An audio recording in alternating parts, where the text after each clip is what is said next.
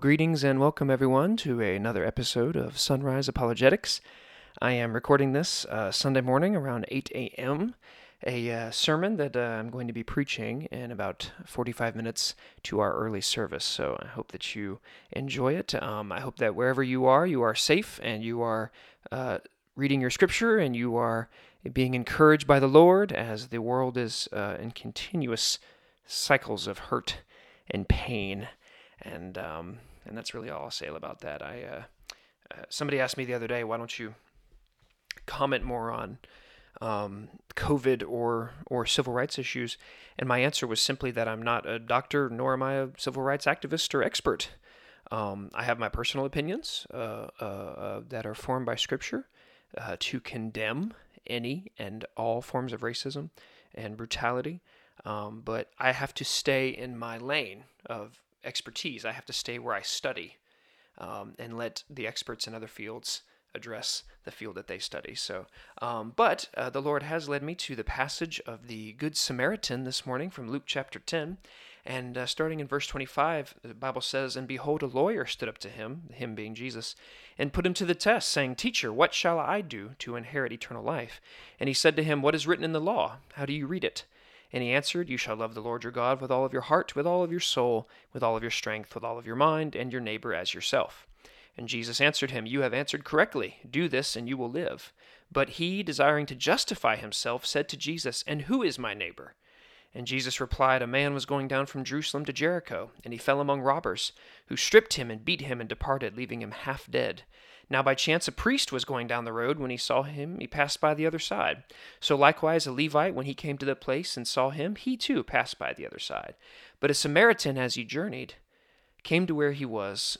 and when he saw him, he had compassion. He went to him and bound his wounds, pouring on oil and wine. Then he set him up on his own animal and brought him to an inn to take care of him. And the next day he took out two denarii and gave them to the innkeeper, and saying, Take care of him, and whatever more you spend, I will repay you when I come back. Which of these three do you think proved to be a neighbor to the man who fell among the robbers? And he said, The one who showed him mercy. And Jesus said, You go and do likewise. And that's what I want to talk about today is going and doing likewise like the good Samaritan, showing mercy to those who are in need. And there are three distinctive things that I want to draw out of this text that the Good Samaritan does. And this is why Jesus highlights him as a person to emulate for showing compassion and showing mercy to others. But just first, a little historical context. So, the road that this man is on, there are so many accusations uh, most of the time when crimes take place of, well, why were you there in the first place? Or, you know, why did that happen? Or you shouldn't have been there. First of all, as far as being somewhere, I do agree with don't go stupid places and you know and, and win stupid prizes while you're there, um, and and don't generally go places that you may know to be a danger. But this was simply a road running from Jerusalem to Jericho, and they knew it was dangerous. But it was the main road of commerce between these two major cities. These people had to work, they had to live, they had to trade, they had to take food, they had to buy food, they had to sell food and make money so they could feed their own families this is the equivalent of saying, "Oh, why are the truck drivers out on the road? Don't they know there's car accidents? They shouldn't have been there." Um, and it, it's just foolish ideas like this. And so this road that that is on is dangerous, but the man wasn't there because he was seeking danger. He was there because he was doing his job, following commerce. Uh, Dr. Martin Luther King said this about it. He said, I remember when Mrs. King and I were first in Jerusalem. We rented a car and drove from Jerusalem down to Jericho, and as soon as we got on that road, I said to my wife, I can see why Jesus used this as a setting for his parable. It's a winding, meandering road. It's really conductive for ambushing. You start out in Jerusalem, which is about 1,200 miles, or rather 1,200 feet above sea level, and by the time you get down to Jericho, 15 or 20 minutes later, you're about 2,200 feet below sea level. That's a dangerous road. And so it's extremely dangerous, this place. The other historical context that's kind of rolled up in this text is the Samaritans themselves. The nation of Israel was divided among two nations in the days of King Rehoboam. It was comprised of ten tribes to the north, and Judah was made up of Judah and Benjamin to the south. And the animosity between the Jews and the Israelites began immediately after the division, as Samaria, being the capital city of the northern kingdom, where Jeroboam was her first king, Rehoboam assembled an army to make war against them and reunite the kingdom, but God intervened in 1 Kings chapter 12. And it says uh, there was a war between Rehoboam and Jeroboam, Jeroboam all the days of his life. And immediately after the division, Jeroboam changed the worship of the Israelites. No longer did the inhabitants of the north travel to Jerusalem to offer sacrifice and worship. Instead, Jeroboam set up idols in Dan and Bethel. And later, Israel's fall to the Assyrians, they began to intermarry with the Assyrians. So this is contrary to Deuteronomy, Deuteronomy, chapter 7, where God said, Stay within your own people in terms of religion. Stay, uh, do not marry the people who have uh, false religions as compared to you, Israelites. But they begin to intermarry with the Assyrians. Now, the Assyrians are one of the most barbaric groups of that time. So they are similar to Vikings in the sense that they raid and pillage and, and they just raid villages and steal people into slavery, um, and, and, kill kill the men, steal the women and children, um, these type of actions. And so the, the Israelites begin to intermarry with these Assyrians and produce Samaritans. And so the Jews hated the Samaritans for this reason. And eventually, because of this hatred, the Samaritans began to hate the Jews back. So you have this racial uh, inferiority complex for the Samaritans who know that they're viewed as less than by the Jews, and the Jews who feel superior. And they're looking at the Samaritans and they're saying, You are less than, you are a half breed, you are the product of, of evil, and uh, it was okay to hate them. So when you imagine this, this, this, this man on the road dead, this Jew, suddenly when you think about the Levite and, and, and, and the priest going by him, there, there are lots of, you'll hear lots of commentaries or you'll hear preachers say that, oh, the, the priest couldn't touch a dead body or he was going to the temple. But if he was, he would have to have been going to Jerusalem to go to the temple, and it was not a feast day, or else this, this Jewish man wouldn't have been traveling the road. And so you'd have to devise a scenario where the, the priest is on his way to offer a sacrifice at, at a time that we don't know of the day, um, this would have to be on the Sabbath or around the Sabbath, and he doesn't touch the dead body, even though Jewish law says they could have, because a dead body on the land would have been a stain upon the ground, uh, and so they would have been allowed to move a dead body. And so what we're really seeing is probably just the point Jesus is making. They passed by. And for whatever reason, and it's easy to defend them or, or, or condemn them, but they pass by. And the point of the parable is that they did not stop. They did not have the three things that the Samaritan has for this Jewish man. Now, this Samaritan knows that he's hated by this Jewish man the, the, the Jews hated Samaritans to such a degree that they destroyed the Samaritans' temple on Mount Gerizim. Due to this hatred, some think that the lawyer's phrase, those, the one who had mercy on him, may indicate a reluctance to name the Samaritan. Uh, or on another more positive note, it may be, indicate that a lawyer has recognized that both his questions have been answered. So, you know, we don't really know there, but um, that's just some notes um, from some commentaries. The, the important point is this the Good Samaritan is not good because he's a Samaritan, any more than the Levite or the priest was bad because they were a Levite or a priest. The Good Samaritan was good in the parable of Jesus because he did three important things that are Christ like. And this is the whole point of the parable for Christ. This is the reason he brings the parable up. This is what he wants us to understand. And so, looking at this now, let's look at these three things. So, so we have the road, the historical background of the road being a dangerous road but a road that had to be used for commerce. And then we have the issues between Jews and Samaritans. The Samaritans were the racial, racially uh, uh, inferior and minority group, and they were oppressed by the Jews. It's a historical fact. They were. And so now we have the Samaritan who would have normally been oppressed or felt oppressed by this Jewish man. He now comes across this Jewish man who, by cultural right, he should leave half dead and leave to die wondering if the Jewish man would have done the same for him if he, the Samaritan, had been the one to be laying there half dead. But he doesn't. What does he do? He picks him up, pours his own oil and wine on him, puts him on his own donkey, takes him to an inn, and pays with his own denarii for the man's wounds to be tended to, and then promises he will return and come back and pay whatever the balance is that the man has used up in the meantime. This is what Jesus wants us to see. Three things. First thing, number one, he had compassion upon him. He had compassion. Look at that. I think it's verse 33. But a Samaritan, as he journeyed, came to where he was, and when he saw him, he had compassion upon him. He had mercy upon this man he did not know, this man who would have treated him possibly with, with inferiority. He had compassion upon this fellow human being, and that compassion leads him to save his life. And these, these three things are being emulated in the person of Jesus Christ.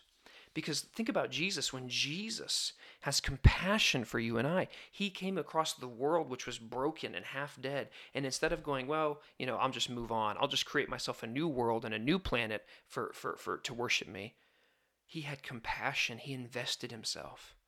And so this hurt and this pain that this this Jew is feeling, the Samaritan tended to, the hurt and pain that you are feeling, Jesus will tend to. Um, I think about Lamentations chapter 3, 31 and 32, the Bible says, For the Lord will not cast off forever.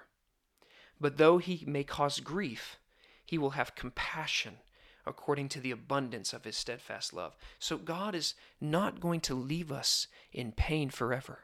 The prophet of Lamentations is looking at the burned city of Jerusalem, and they the inhabitants have been taken captive to the city of Babylon and he's looking at the burned ruins of his home and he's saying that God will not leave us here. God will not leave our homes and burned and destroyed. God will restore what he's given us. Because though he may cause grief, and, and God will cause grief, God will cause pain in your life. He'll cause trouble. He'll cause trial. And he will do this, as James chapter 2 says, so that you will know your faith so that you will know what it means to have true faith, not just live in a cookie cutter Christianity where everything's great all the time and you don't ever really have a need for Christ.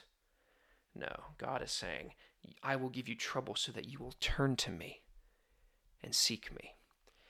He, though he will cause grief, he will have compassion according to the abundance of his steadfast love. And this is the truth for you and I. We need this compassion. We need this compassion of Christ. You and I needed Christ to come down and stop where we were half dead and lift us up. Compassion is the first thing. What's the second thing the Samaritan did? He invested himself. He invested himself. Look at, uh, let's see, it's verse uh, uh, 34. He went to him and bound up his wounds, pouring on oil and wine, set him on his own animal, brought him to the inn, and took care of him. He invested himself in this man's life. He fulfilled the ultimate element of discipleship. This is what Jesus is asking us to do in Matthew 28 in the Great Commission. It's not just go around and tell everybody just a few gospel sentences and then move on to the next. No, he's saying invest yourself in their lives, make disciples. That's a long process, at least three years. That's the standard set to us by Jesus, at least three years. Anything less than that, and you can't say you fulfilled the Christ model of discipleship. And so invest yourself in it. And how does this Samaritan invest himself? Not only does he pour on his own oil and wine, get, put him on his own donkey, but he takes him to the inn and says, I will come back. I will come back. So he has invested himself so fully that after he goes and takes care of his business that he started out to do in the first place, he's going to return. Christians, this is a famous quote, but, and I'm going to paraphrase it. Why are we so willing to go across the world, and especially on social media, and debate theology? And debate somebody who we think is wrong and get them right on a Facebook comment board. But we will not even go across the street in our own neighborhoods, across the street from our houses and our front doors and our lawns, and preach the gospel and make disciples in our local church. Why are people leaving the church in record numbers? Well, two reasons. I think those numbers are inflated with an easy to believe gospel that says you don't even have to really repent just you know say this prayer and do this and then you're good but the second reason is, is because people come in and they're not discipled, they're not loved, they know they're not, and they leave. And this is where we fail. This is where we fall. So we must invest ourselves, Christians. We must invest ourselves in these people to, to, as Jesus wanted us to. And that leads us into the third thing. He is going to return Um, uh, but I'm getting ahead of myself. Before I uh, move to the return, I want to read a text from Hebrews. Hebrews 10 19 through 22 says this Therefore, brothers, since we have confidence to enter the holy places by Christ Jesus, by the blood of Jesus, by the new and living way he opened us uh, for us through the curtain, that is, through his flesh, since we have a great priest over the house of God, let us draw near. Christ in the incarnation, the act of God taking on human flesh, that is the ultimate investing into you and I. He didn't just come down to us and be near us, He became like us so that He could make us like Him. This is incredible.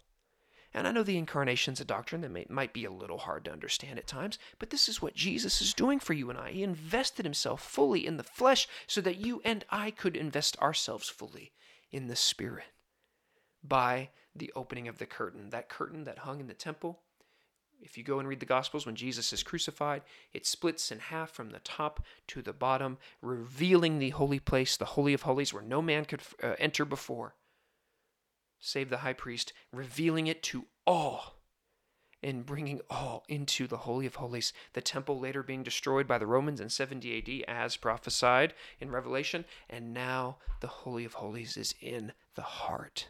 This is the Holy of Holies. I'm pointing at my heart if you're listening on the podcast. This is the Holy of Holies. Your heart. This is where now Christ resides, where the presence of God comes down and sits on the new mercy seat. That is your salvation given to you by the Lord Jesus Christ. He's made this way for us. He invested himself fully into the world to make salvation possible. By coming in human flesh, he has fully enacted the role of the Samaritan, hated by the ruling class murdered, oppressed, and thought to be tossed away. But Jesus, Jesus could not be tossed away. Through his resurrection, he has fulfilled the promise. And which leads us to the last thing, the final point, number three the return. The return. Revelation 22 7. Behold, I am coming soon. Blessed is the one who keeps the words of the prophecy of this book. Jesus has, has, has had compassion, he has invested himself, and he will return. And this is our promise that no matter how bad the world gets, no matter how much trouble we may go through, He will return. And so, what can we do in the meantime? Because our world is hurting right now. Our world is in pain.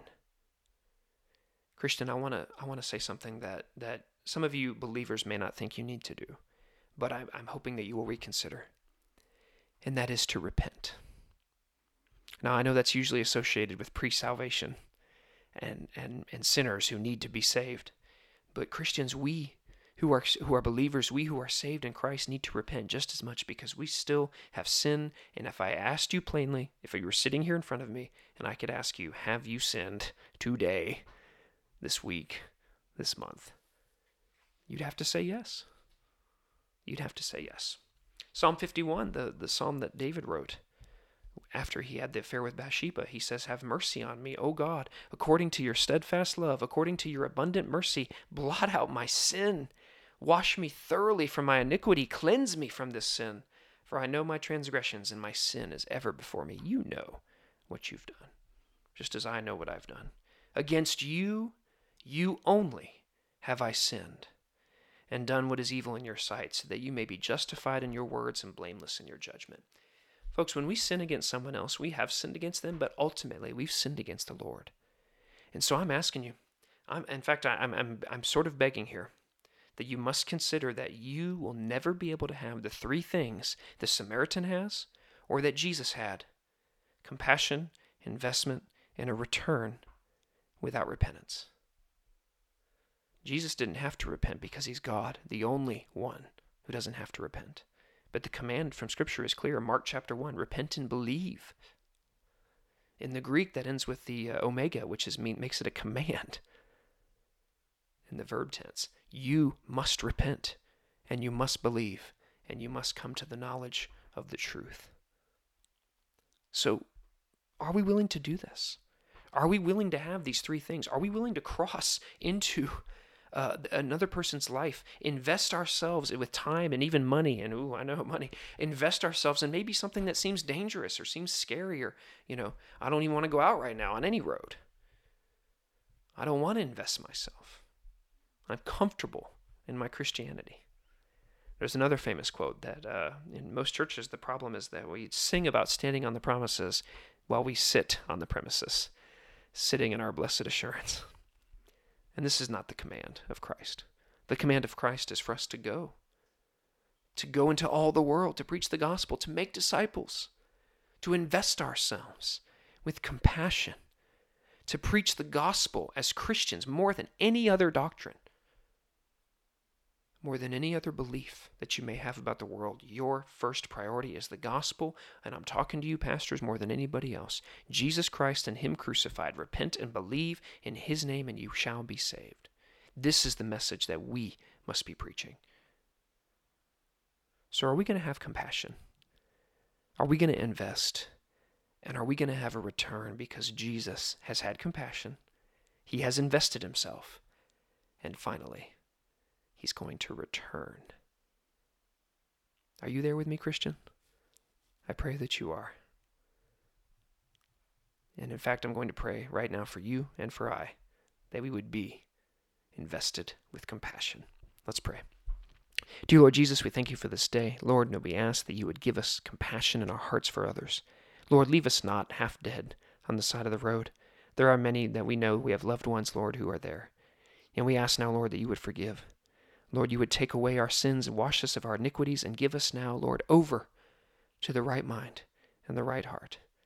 Lord, I ask for today as I, I go and preach the sermon another two times, Lord, that you would bless it, you would encourage your people, and you would bring glory to yourself. We ask all these things in your holy name. Amen. God bless everyone.